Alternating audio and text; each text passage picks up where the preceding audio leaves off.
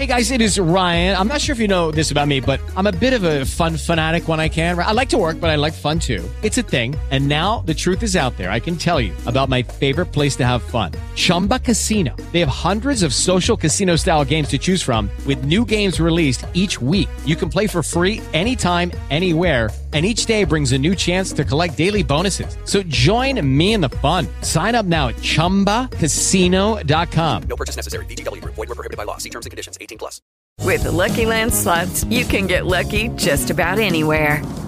This is your captain speaking. Uh, we've got clear runway and the weather's fine, but we're just going to circle up here a while and uh, get lucky. No, no, nothing like that. It's just these cash prizes add up quick. So I suggest you sit back, keep your tray table upright, and start getting lucky.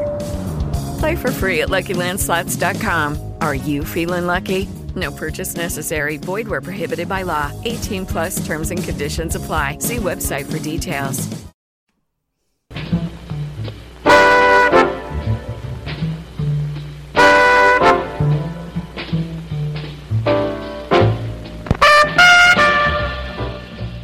That is the musings, the song, the trumpet, the artistry of Miles Davis. And, and he will be talked about a lot tonight because the Film Forum had a beautiful, beautiful uh, event last night with Miles Davis's former manager and and one of his uh, bandmates as well. Pretty pretty awesome stuff. Uh, Let, let me get you the names here. So got a chance to meet Mark Rothbaum, who actually manages Willie Nelson as well, and uh, and and his former bandmate, Mr. Davis, and and that was pretty cool to meet him and, and to hear the stories of the legendary Miles Davis. Uh, one of my runnings in with Miles Davis, or, or one of my first real moments of awareness of Miles Davis was a painting that's up in the Blue Note, as a matter of fact, of Miles Davis and that beautiful trumpet upstairs in the Blue Note. And, and, the, and now the Film Forum has brought his story to the big screen uh, as they show Stanley Nelson's Birth of the Cool, a story, a documentary all about the rise, the fall, the redemption, the the recovery and the rejuvenation of a Miles Davis that, yes, he was jazz in that 40s, 50s era. Then he became adapted. He adapted to the 60s, the 70s, and the 80s, and even the 90s, where he performed with Quincy Jones.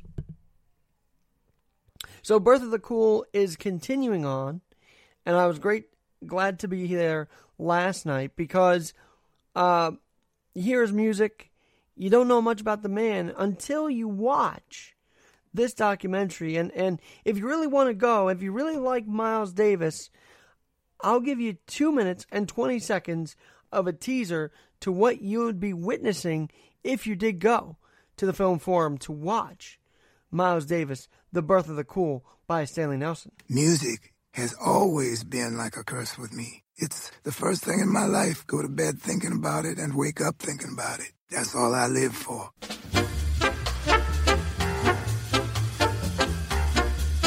Miles started very early. He looked at things differently, he saw things differently. Without a doubt, the most unique person I've ever known. He wanted to be an artist just like Stravinsky. A lot of the old guys thought that if you went to school, it would make you play like you were white. If you learned something from theory, you would lose the feeling in your playing. I wanted to see what was going on in all of music. Juilliard, in the daytime, and at night, he'd be on 52nd Street. He put the bell of his horn right into the microphone and changed the whole world of jazz right there. He comes up with a style that is truly reflective of who he is. He was angry, antisocial. But then he starts playing, and people are like, oh, he just disarms you. He surrounded himself with young, emerging, unknown voices. We were kids. We were looking at every night going to a laboratory. Miles was a head chemist. He wanted us to live on the stage, creating in front of the people. Don't lean on what you know. What he was looking for is the stuff that you don't know. We didn't just want to play with Miles Davis. We wanted to be Miles Davis. Miles's audience was changing, absorbing what was happening now. If anybody wants to keep creating, they have to be about change. I lost my sense of discipline and started to drift. Before I knew it, I had a heroin habit. Miles becomes representative of a kind of cool, kind of sophistication, a kind of masculinity. Miles and Frances. I mean, we were a hot couple. The elevator opened and there he was. It was like in a movie when you meet the vampire and you know you're going to die and you don't care. He becomes our black Superman. All I ever wanted to do was communicate what I felt through music.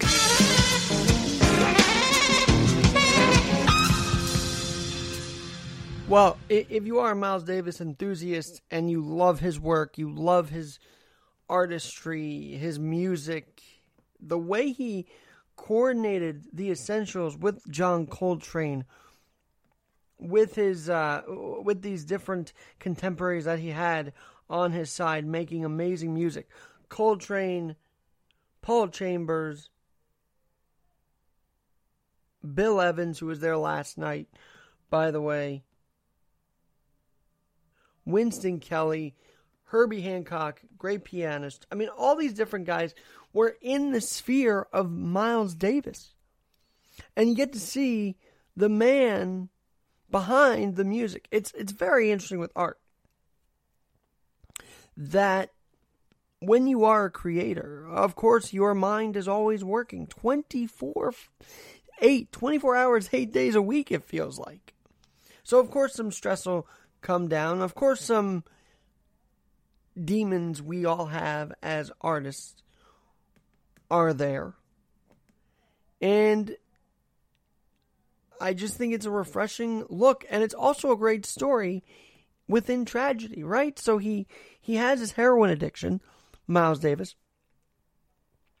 He gets into a devastating car crash which after a terrible hip surgery, everybody thought the car crash uh, when he was driving was going to put him underground. It didn't. In fact, after his recovery, he revived his career and continued going country after country, tour after tour, city after city, playing the music. He even got to SNL's stage. And I think the big message, though, was this line, and you just heard in the trailer, this line stuck out to me throughout the whole movie. He wanted us to live on the stage, creating in front of the people. Don't lean on what you know. What he was looking for is the stuff that you don't know. And and that's what it is. That's what life is, right? You can deal with what you know. It's taking the leaps and bounds to figure out what you don't know, to explore what you don't know. And I'm glad that Miles Davis encouraged that from his younger bandmates. I mean, these guys were in their 20s, teens. They were young guns on the stage with the legendary Miles Davis. And Davis wasn't controlling, he just wanted them to play as they were. He wanted them to make the mistakes, he wanted them to grow in practice. He wanted them to grow in the moment on the stage with him. And that's a great leader. Someone who encourages growth in the middle of a live performance who says, "Oh, if you make a mistake, just flow with it, man. You got to flow with it." And so I really am just I, I admired what he was able to do with his music even more. And I know you will be too. If you go to the film forum, this movie on Miles Davis continues uh, for an ongoing engagement and uh, they have showings at 1220 235 455 755 and 940 um, basically every day. So i would i would definitely go see birth of the cool. If you don't know where the film forum is in new york it's on 209 west houston street. Uh, great little theater for classics for documentaries such as this by Stanley Nelson, and for great Q and A's. I mean, you get to meet the manager of Willie Nelson and Miles Davis. Those are the likes that Bruce Goldstein is bringing in to the film forum. But I want to play this one more time because then I'll tell you how Miles Davis inspired me. He wanted us to live on the stage, creating in front of the people. Don't lean on what you know. What he was looking for is the stuff that you don't know.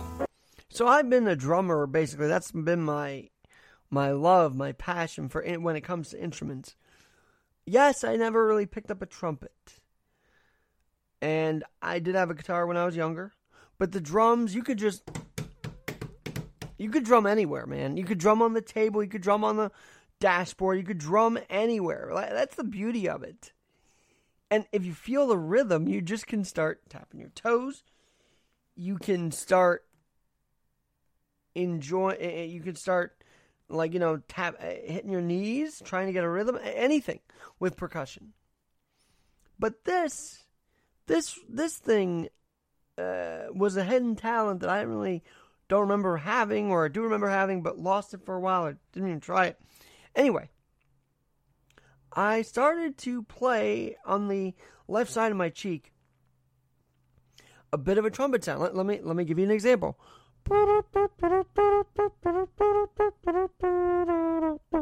So I was I was working on that. I was working on that a little bit.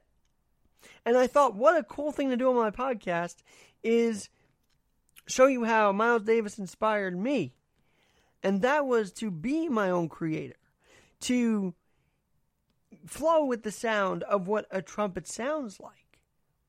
And I did just that. And, and, and what I'm thinking is if you have a song that you're interested in trying uh, out, I would I would love to help you with that.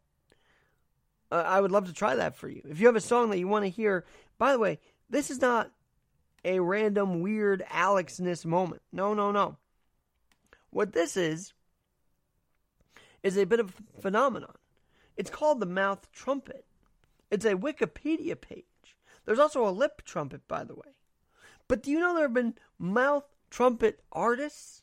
The Mills brothers, Earl Okin, Denise Reese, Raul Midón, Victoria Vox, Adam Matta, Kayla Melody, Lawrence Lipbone Redding, Naturally Seven, Kevin Olusola, Chris Cunningham, Stephen Colbert, uh, Young K, Minnie Driver, and young Carlos Sanchez. So what this is and what it, it is in research is the mouth trumpet is produced by using the vocal cords to produce the desired pitch and passing the sound through the lips that are held together with just enough tension so that they vibrate at the same frequency as the vocal cords, producing a trumpet-like sound. Now that's pretty cool. But when you use your mind and you want to do a little freestyle, that's even better. I even did try and pick up a little bit uh, doing covers of Fly Me to the Moon and other things in practicing this. But when I went freestyle and did this for freestyle, I thought, why not let you guys hear what it came out like?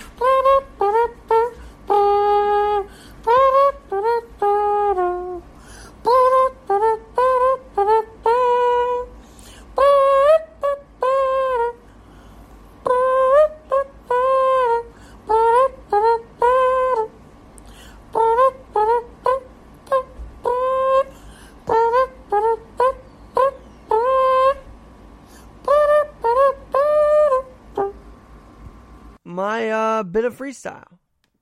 Now, of course, this is nothing compared to what Miles Davis did, or what any amazing accomplished trumpeter, whether it be Louis Armstrong or Wynton Marsalis.